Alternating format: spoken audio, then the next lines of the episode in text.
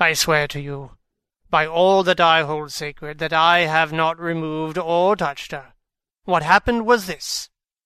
Two nights ago my friend Seward and I came here, with good purpose, believe me. I opened that coffin, which was then sealed up, and we found it as now empty. We then waited, and saw something white come through the trees. The next day we came here in daytime, and she lay there. Did she not, friend John? Yes. That night we were just in time.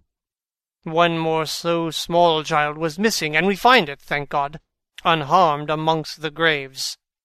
Yesterday I came here before sundown, for at sundown the undead can move. I waited here all night till the sun rose, but I saw nothing.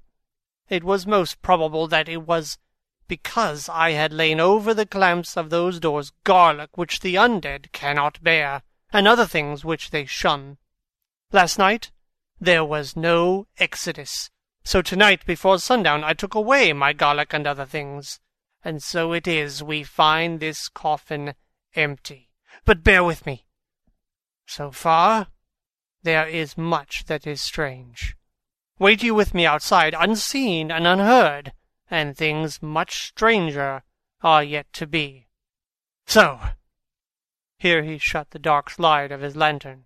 Now to the outside.